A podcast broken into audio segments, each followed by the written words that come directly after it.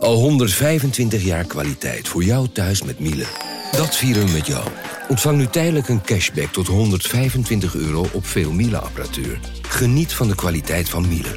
Voor perfect verzorgd wasgoed en kleding die veel langer mooi blijft. Voor een stralend schone vaat, even perfect als jouw diners. En een stofvrij thuis waarin echt hygiënisch schoon de standaard is. Check miele.nl voor alle feestelijke aanbiedingen. Ik ben al jaren ondernemer, maar waar moet ik eigenlijk allemaal aan denken nu ik voor het eerst personeel wil aannemen, voor het eerst ga importeren of voor het eerst een bedrijfslocatie zoek? Weet wat je wel of niet moet doen bij zaken die je voor het eerst oppakt. Check kvk.nl voor praktische stappenplannen. KVK, hou vast voor ondernemers.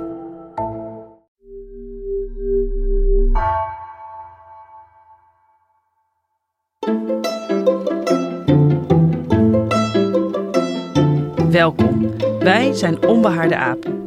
Dit is een podcast van NRC over wetenschap.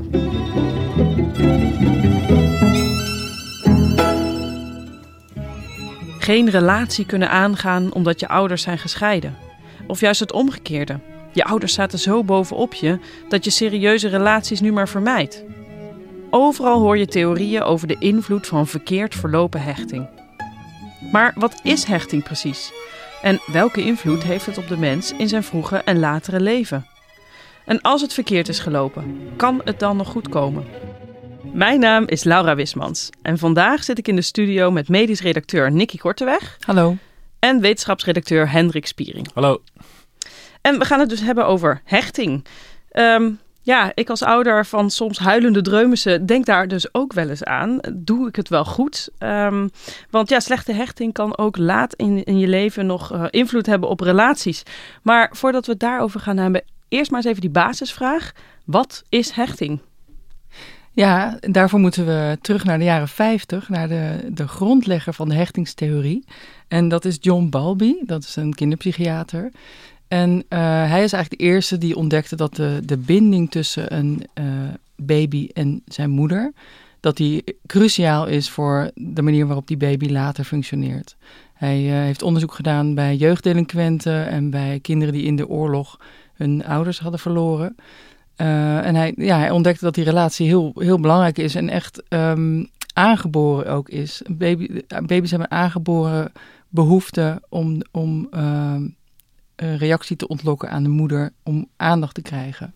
En hij had het voornamelijk over de moeder. Ik hoor je vaak het woord moeder ja, zeggen. Ja, hij focuste heel erg op de moeder. Was natuurlijk ook in die tijd, uh, hè, dat, dat zijn de, de, eerste helft van de 20e eeuw was dat sowieso uh, het idee. Dat de moeder het allerbelangrijkste was. Um, later kwam hij er wel achter dat het ook andere verzorgers kunnen zijn. Dus hè, dat is, tegenwoordig is bekend dat het een heel netwerk van mensen kan zijn waar kinderen aan gehecht uh, kunnen raken in het begin. Maar die hechting in het allereerste jaar, of in de eerste 1, 2, 3 jaar, die was in zijn ogen heel belangrijk. Als dat niet goed ging, dan, uh, dan kregen die kinderen later problemen. En waar baseerde hij dat op? Op dat onderzoek bij die, bij die jeugddelinquenten onder andere. Dus daar is later ook wel uh, kritiek op gekomen, want daar was natuurlijk niet alleen de moeder en, of de ouders afwezig, maar er was nog veel meer speelde in het leven van het die kinderen. Het was daar misgegaan, zeg maar. Bij die... Ja, ja. Ja, maar dan komen we eigenlijk alweer op, op de aantasting van, van die theorie. Want het, jij zegt nu, hij ontdekte dat de hechting in de eerste jaren cruciaal was voor de rest van het leven. Nou, hij, hij postuleerde ja, dat. Dat was zijn hypothese. Ja, ja. want het, het wordt dus gepresenteerd als een wetenschappelijk feit. Maar als je nu met wat meer afstand naar, naar 70 jaar en ook die kritiek een beetje bekijkt, dan kan je zeggen. En dat is wel het, het heel belangrijk moment in de, in de geschiedenis van de psychologie, van de kinderpsychologie.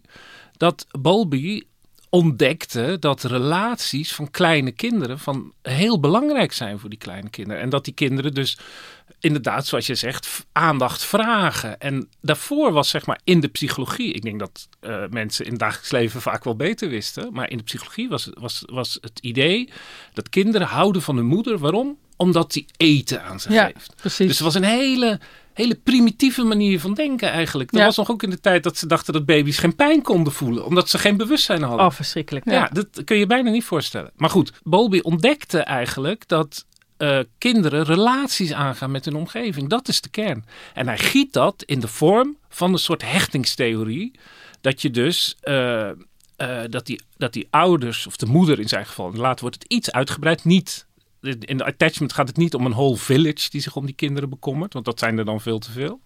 Maar een, een, de, de, de verzorger, laten we zeggen, die moet luisteren naar de noden van het kind en moet dus daar in zekere zin ook bovenop zitten. Moet dus heel gevoelig zijn voor de noden van het kind en ook als die een piepje geeft, op reageren. En dus zo creëer je een veilige toestand voor dat kind. Het is heel child-centered. Ja. Dat het dus het kind geeft aan wat het wil. En dat druist heel erg in tegen de tijdgeest in die tijd. Want toen dachten ze, nou, baby's moet je gewoon laten huilen. En vooral Ja. niet te veel verwennen. En Ja. ja.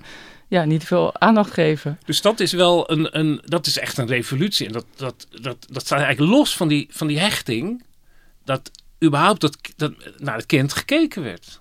Ja, En dat, dat is wel belangrijk. Maar, en dan die hechting, dat is een hele eigen theorie daarin. Ja, hey, en het zit hem dus in eh, knuffelen, reageren op, op huilen, eh, goed in de gaten houden wanneer een vieze luier heeft. Allemaal- hebben we het over dat soort dingen? Of, Ja, of zeker. zijn er nog meer dingen die ik nu eh, mis?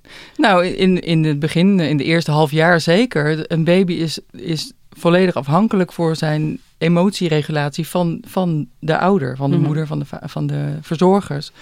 Eh, dus inderdaad, voor voeding, voor eh, verdriet, voor pijn, voor kou, voor alles wat een, wat een baby eh, kan overkomen. Daar, daar moet die moeder of de, daar moeten de verzorgers op reageren. Ja, en hoe sterk een kind eh, reageert op, op de verzorger en, en hoe afhankelijk die is van hem of haar. Dat zie je heel goed terug in het eh, still face experiment. Dat, dat eh, hebben onderzoekers gedaan. En daarbij zit, nou ja, is, een, een moeder in, in dit geval. Er zijn allemaal filmpjes op internet die je daarvoor kan zien. En het filmpje wat ik heb gezien, daar was een moeder en een baby. Het baby zat in een wipstoeltje. En die moeder was eh koetsie koetsie, allemaal leuk met de baby bezig. En ehm, opeens gaat ze ietsje naar achter en krijgt een uitdrukkingsloos gezicht. Dus ze zit wel, hè, de gezicht kijkt naar de baby, maar ze reageert niet meer. En dan zie je die baby eerst nou, een, beetje, een beetje kijken en dan gaat hij lachen, gaat hij heel lief lachen en, en dan wijst hij naar iets eh, waar ze daarvoor naar gekeken hebben. En die moeder reageert niet. En dan, dan gaat hij heel erg met zijn handjes bewegen en eh, naar de gezicht, om haar gezicht te pakken. En hij wordt steeds onrustiger, gaat wiebelen en, en schreeuwen van die, van die Oh. babygilletjes. En uiteindelijk raakt hij helemaal overstuur, omdat die moeder in dit geval niet reageert. En dan, dat duurt maar twee minuten, dat hele experiment. Maar dat, dat kind gaat helemaal, raakt helemaal overstuur. En in het experiment gaat dan de moeder natuurlijk weer gewoon het goed maken en eh, laten merken dat het veilig is. Maar daar zie je aan hoe ontzettend belangrijk die interactie tussen moeder en kind is. Zo'n baby is natuurlijk, die heeft niet anders. Die hele wereld, die ouder eh, of verzorger is de hele wereld voor dat, voor Ja. dat kind. Ja, Maar, en, ik, moest daar de- wel, ik moest daar wel aan denken. Tegenwoordig zitten wij natuurlijk heel veel op onze mobiele telefoon. Ja. En als je daarop zit, heb je ook zo'n uitdrukkingsloos gezicht vaak. Ja. Dus als je dat in de buurt van je, van je baby doet, ja. Oh, ik misschien vind dit heel wel- een van de ingewikkeldste dingen aan het ouderschap nu. Nou, misschien moet je dan even ergens anders gaan zitten. Ja, dat, dat, eh. eh, dat dacht ik hierna. Toen ik dit filmpje had gezien, dacht ik, nou, dat is misschien best iets om op te letten. ja, maar, Maar het is, het is dus wel zo dat die, die attachment, dat gaat heel erg uit van een één op één relatie tussen de, het kind, die dus de volle aandacht krijgt van de moeder of van de vader of wie dan ook. En dat kind geeft dan de volle aandacht terug. Dus heel erg een één op één relatie. En dat, daar komen we dadelijk op terug als het gaat om de kritiek vanuit eh, antropologen, hoe het Mhm. in andere culturen gaat. Ja. Hey, en ehm, wat gebeurt er nou als, als die hechting niet goed gaat? Nou, er zijn natuurlijk uit de jaren 50 beroemde beelden die misschien sommige luisteraars ook wel gezien hebben. Dat zijn beelden van een experiment wat nu tot, tot grote ophef zou leiden. Dat dus eh, jonge aapjes, makaken volgens mij, die, zijn, eh, eh, die worden niet gewoon in de groep en door hun moeder opge- opgevoed, maar die worden apart gezet in een kooi met alleen een, een, een metalen moederfiguur met voedsel, met een soort fles. En, ze kunnen ook kiezen voor een, eh, een pop met die bekleed is met een soort eh, bont. Met, waar ze een beetje aan kunnen hangen. Wat, wat aapjes doen als ze heel klein zijn. En je ziet dan dat die aapjes totaal in paniek raken als ze niet ergens aan kunnen hangen. En dan zie je zo'n hele ja, vereenzaamd eh, aapje zitten in zo'n kooi. En dan heeft hij niet die aandacht van die moeder. Die moeder is er helemaal niet natuurlijk.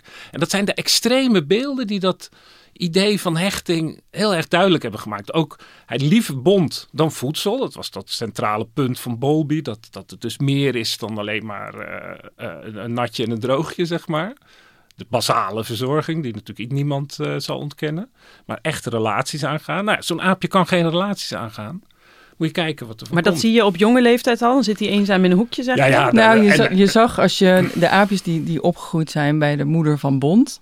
Uh, als er dan iets engs gebeurt, dan rennen ze naar die moeder van Bond en dan klampen ze zich daaraan vast. Ja. Maar de aapjes die zijn opgegroeid bij de moeder van IJzerdraad, die, die kruipen trillend in een hoekje als er iets engs gebeurt. Dus die, die zijn niet gehecht aan wat dan ook.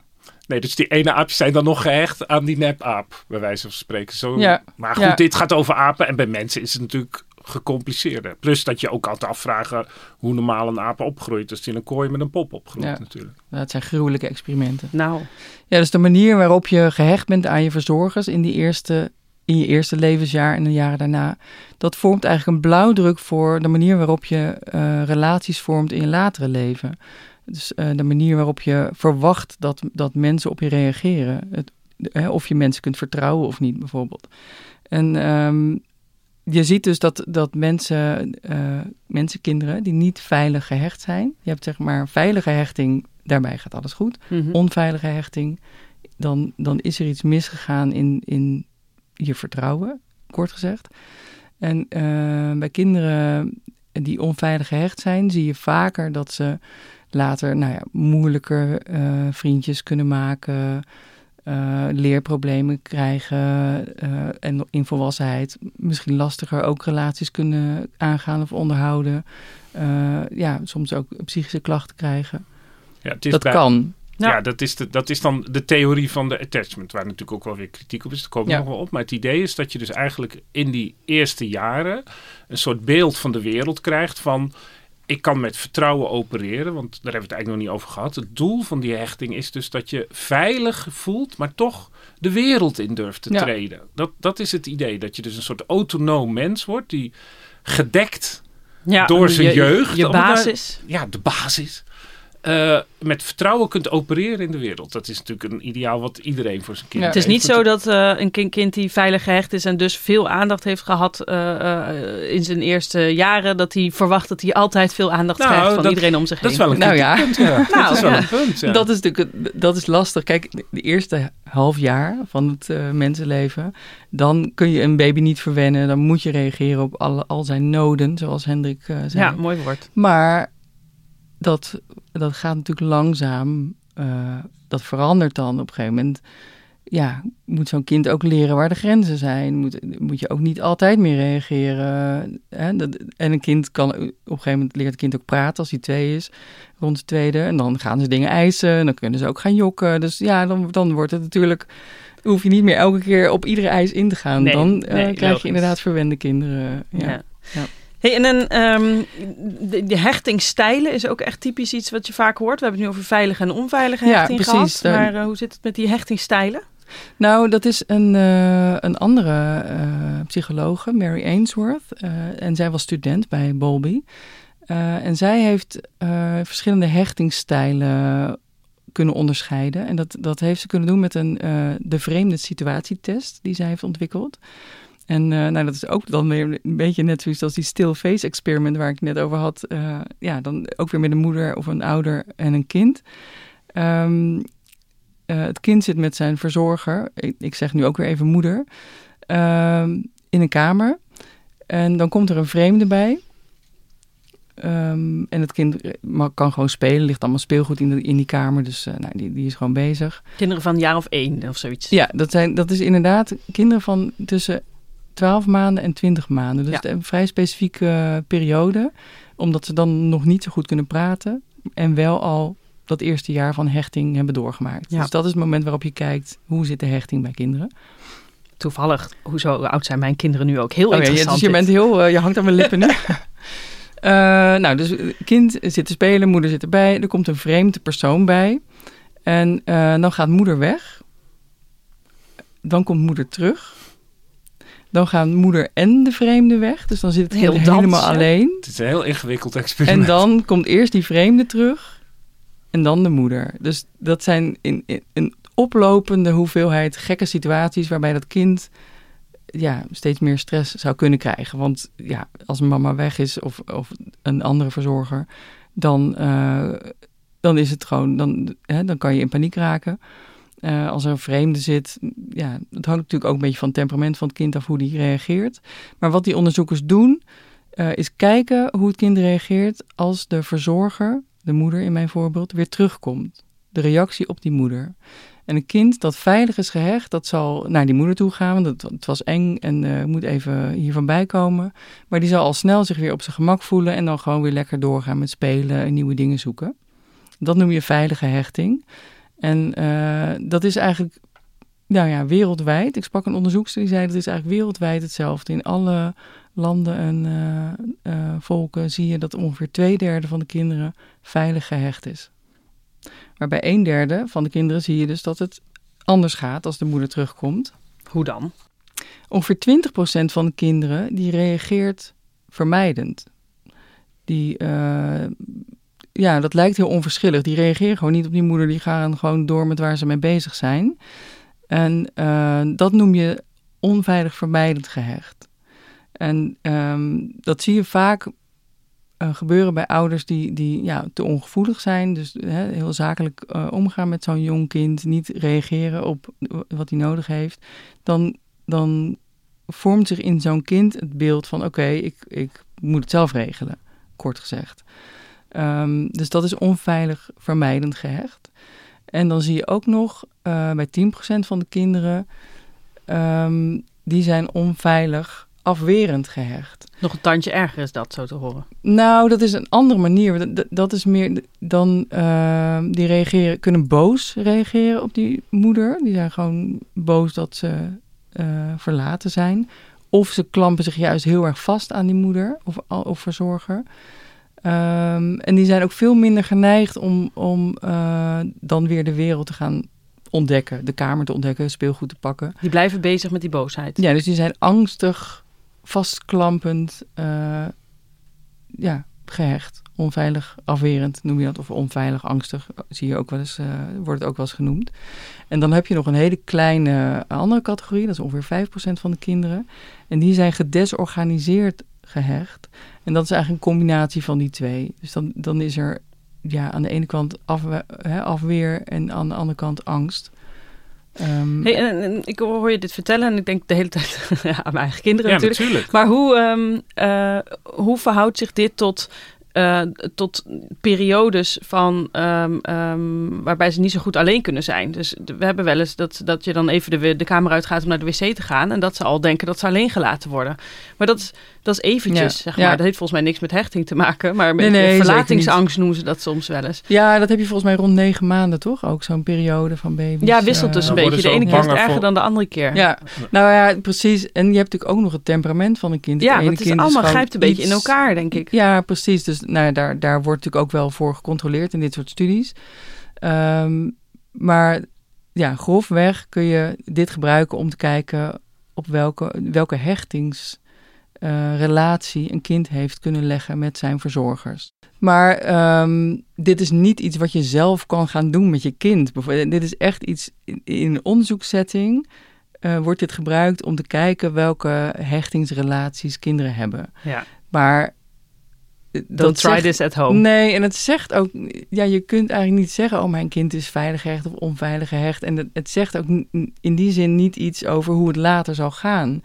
Onveilig gehechte kinderen, uh, in studies zie je dat die vaker dan veilig gehechte kinderen in, in de, dat soort problemen komen die ik net schetste. Maar lang niet allemaal. En er kan natuurlijk nog heel veel in de rest van het leven gebeuren, waardoor dat waardoor allemaal... iemand ook leerproblemen krijgt. Ja, of, precies. Uh, of, ja. of hè, waardoor juist misschien een iets onveilige relatie met een van de verzorgers uh, weer, weer goed wordt gemaakt.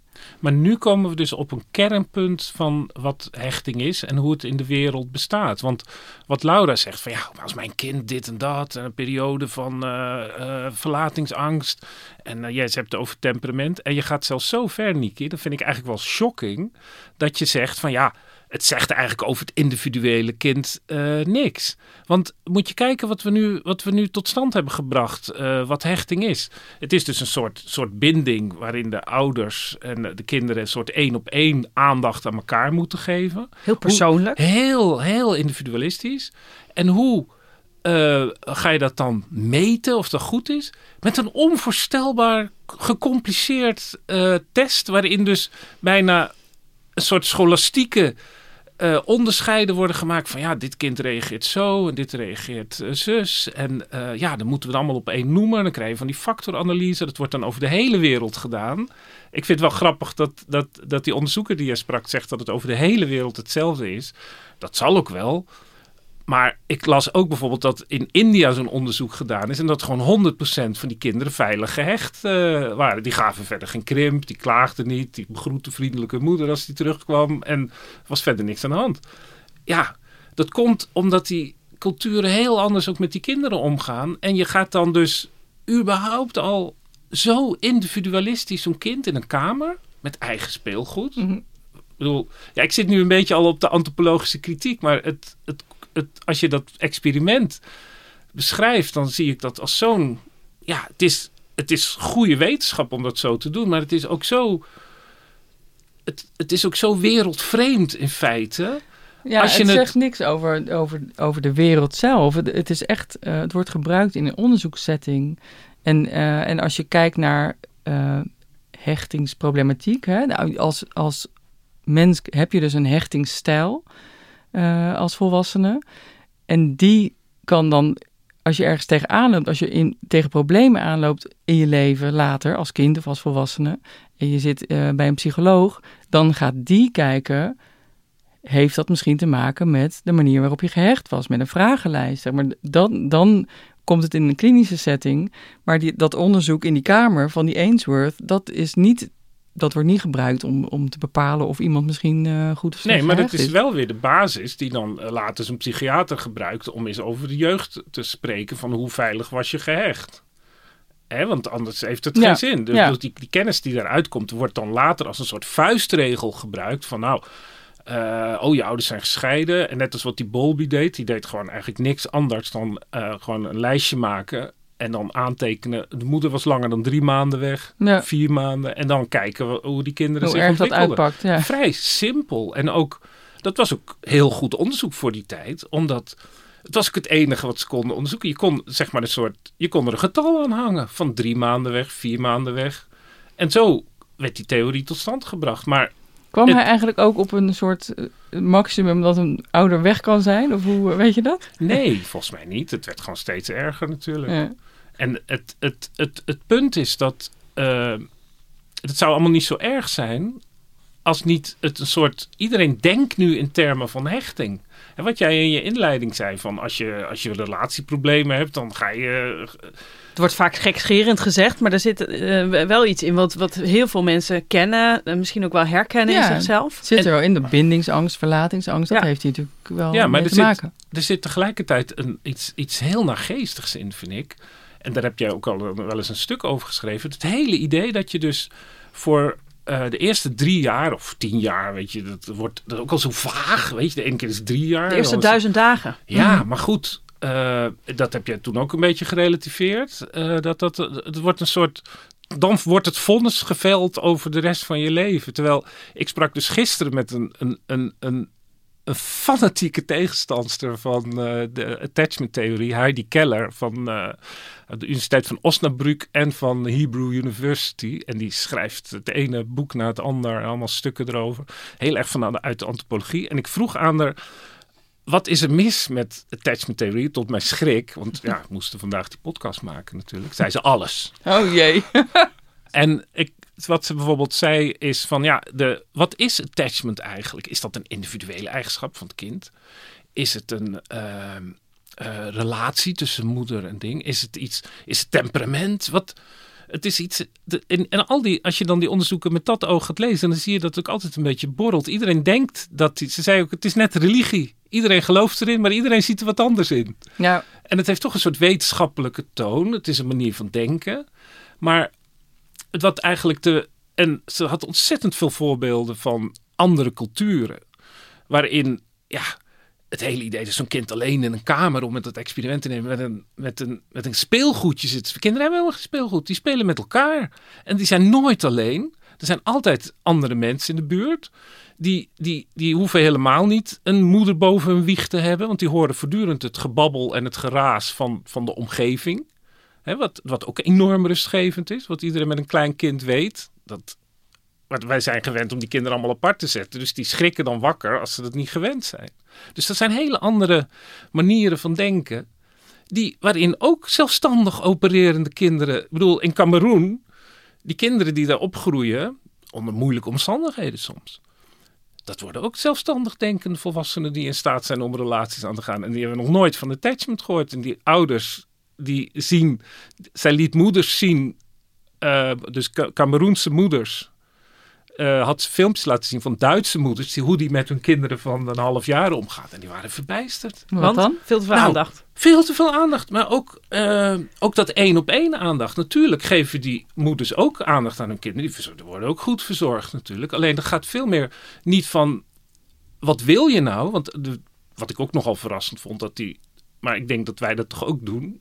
Uh, die Duitse moeders, die praten ook te voortdurend tegen die kinderen van uh, een half jaar. Dat doen die Cameroense moeders helemaal niet. Want de kinderen horen weet je. Dan kan je zeggen, het is niet goed, want dan leren ze minder taal. Maar ja, het is een ander. Het is geen universele manier van opvoeden. Maar ik kan me toch voorstellen dat, dat uh, wat de hechting is, hè, de, de moeder die reageert op wat het kind nodig heeft, voeding, luiers, uh, wiegen als hij dat is natuurlijk, ik kan me voorstellen dat dat wel echt nodig is. Als je dat niet gehad hebt in je eerste jaar, dan heb je echt wel een probleem. dat zie je in die Roemeense weeskinderen. Maar dan heb je het over, over grove verwaarlozing. Dat is iets heel anders dan, die, dan, die, dan die voortdurende dans tussen moeder en kind over, de, over al die kleine nootjes. Van, oh, ik nou, ik vind het wel interessant, want ik merk hier in de studio zijn wij dus ook, voelen wij bij het idee, bij het woord hechting, blijkbaar iets verschillends. Ja. ja. Nou ja, en dat is de onderzoekster die ik sprak, Maartje Luik van, uh, uit Rotterdam, die, die zei dat ook. Dat is eigenlijk best een, een uh, groot punt in, in, uh, waar wetenschappers de onderling over hebben. Dat ehm, ja, wat je bedoelt met hechting, wat jij net ook zei, dat is heel verwarrend. Wat er in, in het publieke domein, in de maatschappij wordt dat woord gebruikt. Daar wordt iets anders bedoeld dan wat uh, in de kliniek bijvoorbeeld, in de psychologische praktijk wordt gebruikt. En uh, wat in de wetenschap wordt gebruikt. Dat zijn kun, verschillende... Kun je dat een beetje uitleggen? Nou ja, zij zei het is eigenlijk net als met depressie bijvoorbeeld. Depressie is een, is een uh, psychische aandoening... Uh, waar een wetenschapper bepaalde, uh, op een bepaalde manier naar kijkt. Maar als jij en ik zeggen ook, ik voel me vandaag depressief, dat is een ander, dat, dat is iets anders. Ja, ja. En zo wordt dat, ja, zo kun je elkaar soms niet begrijpen. Ik, ik krijg ook wel eens lezersbrieven als ik een stuk schrijf over uh, ernstige depressie, hè, de psychiatrische aandoening. Mm -hmm. um, dan krijg ik ook wel eens een mail van mensen, ja, ik ben ook wel eens depressief. Ja. Dat is natuurlijk iets anders. Ja. Maar dat maakt het heel verwarrend. En dat is bij hechting ook. Uh, je hebt, daar hebben we het nu helemaal niet over, maar een hechtingsstoornis, um, dat bestaat ook. Dat is een psychiatrische aandoening, staat in het handboek voor psychiatrie, de DSM-5. Uh, er zijn, zijn twee verschillende vormen van. Dat is iets wat maar heel weinig voorkomt. En dat heeft natuurlijk zijn, zijn, uh, zijn wortels wel zijn wortels in, in die hechting. In zo'n onveilige hechting. Ja. Maar dat is vaak dan is er nog veel meer aan de hand. Dat zijn vaak kinderen van verslaafde ouders of weeskinderen of ouders die heel vroeg gestorven zijn. Kinderen die heel vaak afscheid hebben moeten nemen van, van cruciale personen in hun leven. Uh, dan kan dat echt ja, dan kan iemand echt vastlopen later in zijn maar leven. Maar is dat een glijdende schaal waar, uh, waarbij dit uh, heel ernstig is. En, en, uh, nou ja, ja, dat is de grote vraag. Dat mensen met knipperlichtrelaties uh, helemaal aan het andere eind zitten. Nou ja, gevo gevoelsmatig is dat een glijdende schaal. Ja. Dat heb ik ook gevraagd. Van die, die gedesorganiseerde hechtingsstijl, die, waar ik het net over had, die, die bij 5% van de kinderen voorkomt. Dat is de meest, uh, meest onveilige stijl. Uh, en dat zie je ook wel vaak als er ook nog iets van, hè, als er ingrijpende gebeurtenissen zijn gebeurd bij een kind. Maar ik vroeg ook van, is dat dan een soort opmaat voor die stoornis, die psychiatrische stoornis? Nou, zelfs dat is niet helemaal duidelijk of dat nou zo is. Nee, want dat is, dat is wel een, een hele belangrijke kwestie. Omdat je dus, we leven in zo'n verwetenschappelijke wereld waarin allerlei ideeën over depressie, obesitas, uh, weet je, noem alle ernstige dingen maar voor, wordt allemaal in het gewone leven als, als, als, als een soort waarheid en er wordt overal op toegepast.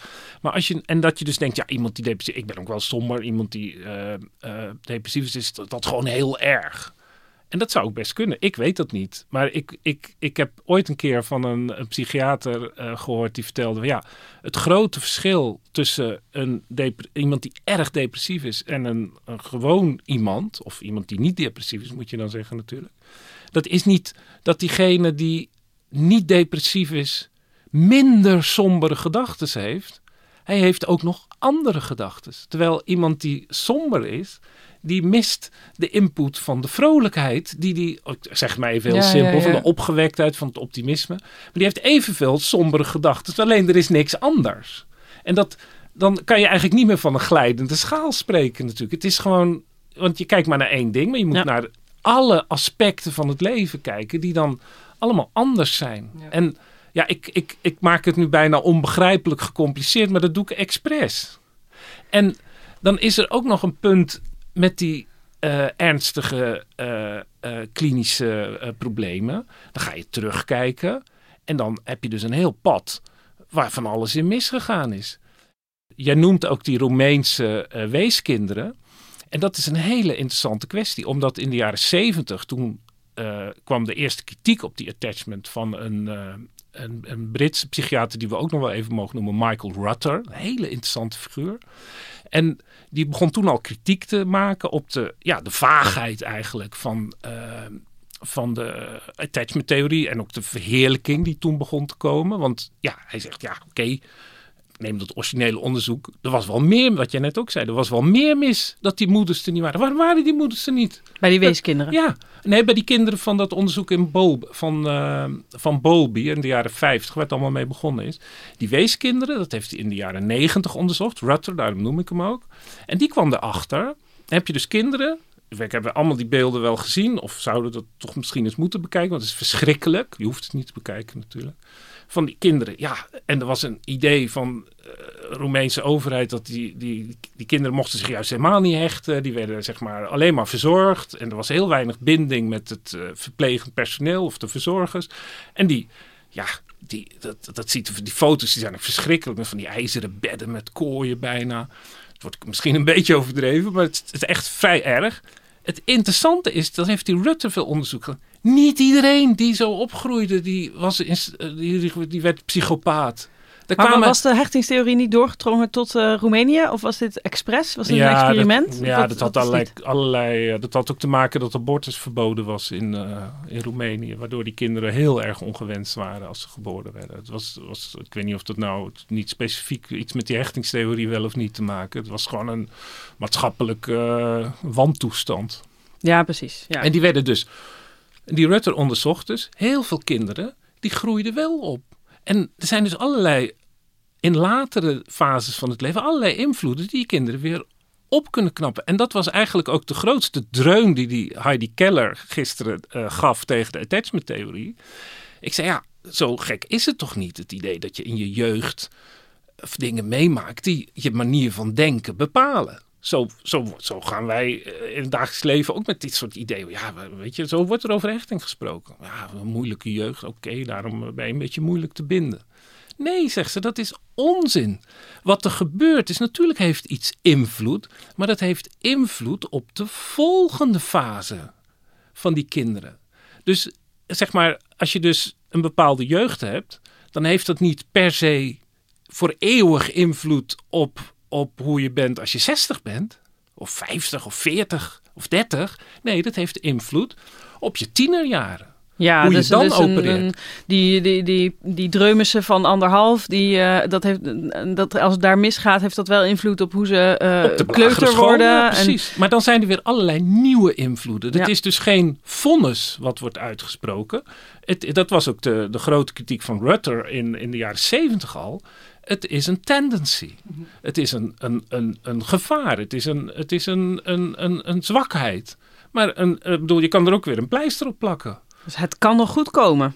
Nou, het, kan, het komt meestal goed natuurlijk. Want je ziet al dat dus de, de extreme hechtingsproblemen, die, die DSM-definitie, dat, ja, dat is minder dan, ik, ik zou er niet eens een getal, maar dat, dat, dat zit in een half procent of nog minder natuurlijk. Hoeveel van dat soort diagnoses worden er gesteld? Daar moet je dan ook aan denken. Terwijl verder heb je dus een soort, ja, een soort uh, variatie onder de bevolking. De ene is wat bonkiger, de andere is wat, wat moeilijker. En in, in relaties is zeg maar hechting misschien wel goed, omdat het een manier is om een beetje begrip voor elkaar te krijgen. Dus net als met Oei ik groei, wat ook een krankzinnig idee was hoe die kinderen zouden groeien. Alleen de ouders die vatten dat op van oh, mijn kind is heel vervelend, maar hij heeft zeker een groeistuipje. Dat klopte helemaal niet met die lijsten die in die boeken stonden, maar dat werd allemaal zo'n beetje... Dus dat gaf een soort rust. Een soort horoscoop. Ja, dat gaf rust in de tent en er was niks aan de hand. Dat, dat was niet zo erg dat was een manier om erover te praten. Maar als je het te serieus neemt, als je dus werkelijk denkt dat je dus door die ervaring in je jeugd voorgoed niet meer gedoemd bent. Ja, dat, dat is, onzin. Als je dat dus dan... is het punt. Het is, het is natuurlijk wel iets wat je vormt.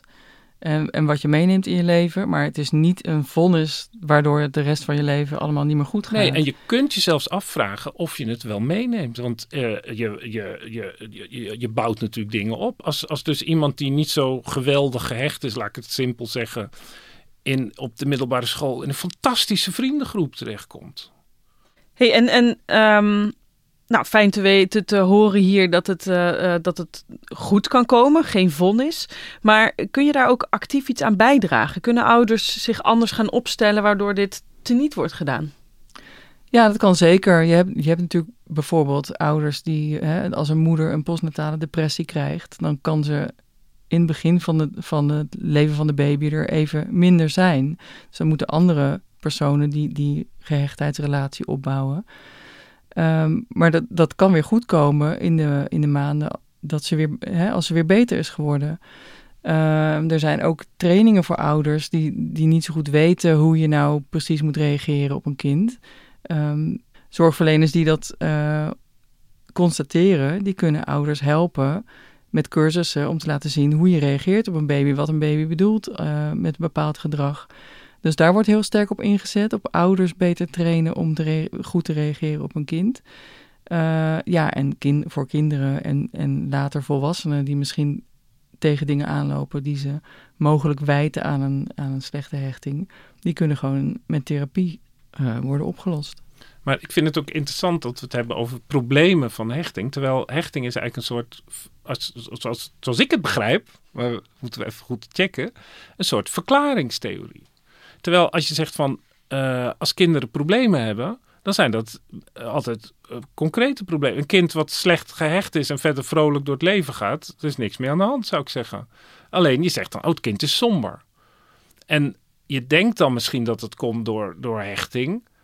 En, maar dat is, dat is bijzonder moeilijk vast te stellen hoe, dat, hoe die hechting precies tot stand komt. En als ouders niet weten hoe ze met kinderen moeten omgaan, of het, het lijkt niet goed te gaan, dan moet daar natuurlijk dan, dan, moet dat opgelost worden. Maar dat zijn hele concrete kwesties mhm. natuurlijk. Maar en mensen in hun latere leven, er zijn genoeg volwassenen die het lastig vinden om relaties aan te gaan, die dat, die dat vertrouwensding missen of zich niet durven openstellen. precies van die dingen die vaak uh, aan hechting worden geweest. Ja, precies. En, en zijn daar dan ook um, ja, manieren die iets met die hechting te maken hebben waar je uh, dat mee kunt over winnen? Of is dat echt een, kwestie van uh, ga naar de psycholoog en los het op? Nou, ja, zo'n zo'n hechtingstheorie of, of nadenken over de manier waarop je misschien zelf bent gehecht, dat kan helpen om jezelf beter te begrijpen. Of te begrijpen hoe je in een relatie zit. Um, je kunt ook eens nou ja, misschien aan het kerstdiner uh, binnenkort eens met je ouders over hebben. Hoe zij die eerste jaren hebben ervaren. Um, en als je, als je echt tegen diepere problemen aan denkt te lopen in je relatie, ja, dan kun je natuurlijk het beste met een psycholoog daarover hebben. Om te, om te kijken of daar handvatten zijn uh, waar, waarmee je er beter mee om kan gaan. Of, of ja, waar, waarmee je dat recht kunt breien. Want eigenlijk ook als volwassene zou je kunnen zeggen, uh, hoeft het nog steeds geen vonnis te zijn. Je hoeft je niet neer te leggen nee, bij kijk, het idee dat, dat relaties misschien lastig zijn om aan te gaan. Nee, dat kan altijd weer veranderen. Um, en het is, het is natuurlijk altijd een, het kan een onderdeel zijn van de dingen waar je tegenaan loopt. Het kan iets zijn waardoor je misschien beter begrijpt dat je steeds, nou ja, op de verkeerde partner valt. Noem maar wat. Maar dat betekent niet dat je dat dat zo moet blijven. In een, in een therapie kun je dat altijd uh, onder handen nemen. Um, en met nieuwe ontmoetingen, nieuwe ervaringen kan dat ook weer, uh, kun je dat vertrouwen ook weer winnen. Als je bijvoorbeeld wantrouwend bent in relaties, dan kun je natuurlijk als je goede, een aantal goede relaties tegenkomt, kan dat weer verbeteren. Of je kan proberen, dat is natuurlijk zeg maar, dat is dan vaak juist het probleem natuurlijk. Je kan proberen minder wantrouwend te zijn. Het, het punt is dat je dus open over dat soort dingen denkt. En dat vind ik wel het voordeel van hechting. Dat, is, dat het geeft een soort taal om daarover na te denken. Alleen het, het, het, er zit een soort ondertoontje in van dat je dan zo geprogrammeerd bent en zo is het dan. Dan kan dat, zeg maar, in een relatie uh, best rust geven. Nou, jij bent zo, ik ben zo. Dan weten we dat. Maar het, het, het, het, hele idee dat je dus niet kunt veranderen, dat is zo'n diep ingeworteld idee in de, in, de, in de folk psychology, zou ik maar zeggen. Terwijl in werkelijkheid veranderen mensen gewoon. Soms een klein beetje, maar dat kan al heel veel verschil maken in, in hoop problemen. Ja, dus als mens word je als, uh, uh, als allerkleinste baby al gevormd, maar het vormen is nooit af. Kun je hiermee misschien... Uh... Ja. ja, dat is mooi gezegd, ja. En dat is natuurlijk ook, kijk, ik had dat ook als moeder. Je maakt je enorm zorgen, zeker bij de eerste. Doe ik het wel goed? Ben ik er wel genoeg? Uh, raakt hij nou niet onthecht? Um, en dat is eigenlijk ook heel geruststellend. Die Maartje Luik die ik sprak, die zei... ja, als je het in de, in de helft van de gevallen er bent... en voldoende reageert op je baby... dan is dat eigenlijk al goed genoeg. Het is juist ook dat perfectionisme, dat heel erg goed willen doen... Uh, dat kan je ook heel erg in de weg staan. En, en sterker nog, zij zegt, je moet juist gebruik maken van wat die hechtingstheorie zegt. Want die zegt, je moet een netwerk van personen aanspreken waarmee je je kind kan hechten. Je hoeft het niet alleen te doen, je kan het gewoon met meer personen doen. Dus juist een, een kinderdagverblijf bijvoorbeeld, zijn natuurlijk ook wel ouders die zich zorgen maken of dat dan wel goed is voor zo'n jong kind. Want dan uh, is de moeder of de vader niet of de belangrijke verzorger. Maar dat kan juist een voordeel zijn. Ook zo'n kinderdagverblijf kan een belangrijke persoon zijn waar een kind aan hecht. Ik vind dit een uh, mooie take-home message. Letterlijk, denk ik, voor uh, ouders die hier naar luisteren. Um, of grootouders of andere verzorgers die, die kinderen in hun omgeving hebben. Um, dus dankjewel Nicky, dankjewel Hendrik voor jullie aanwezigheid. Uh, dank Rosa van Toledo voor de productie van deze aflevering. En dan gaan we nu luisteren naar Dudok Quartet. Het is het tweede deel van het strijkkwartet van Ravel uit 1904. Uh, want uh, er was een luisteraar die dat graag wilde weten. Bij deze. Tot volgende week.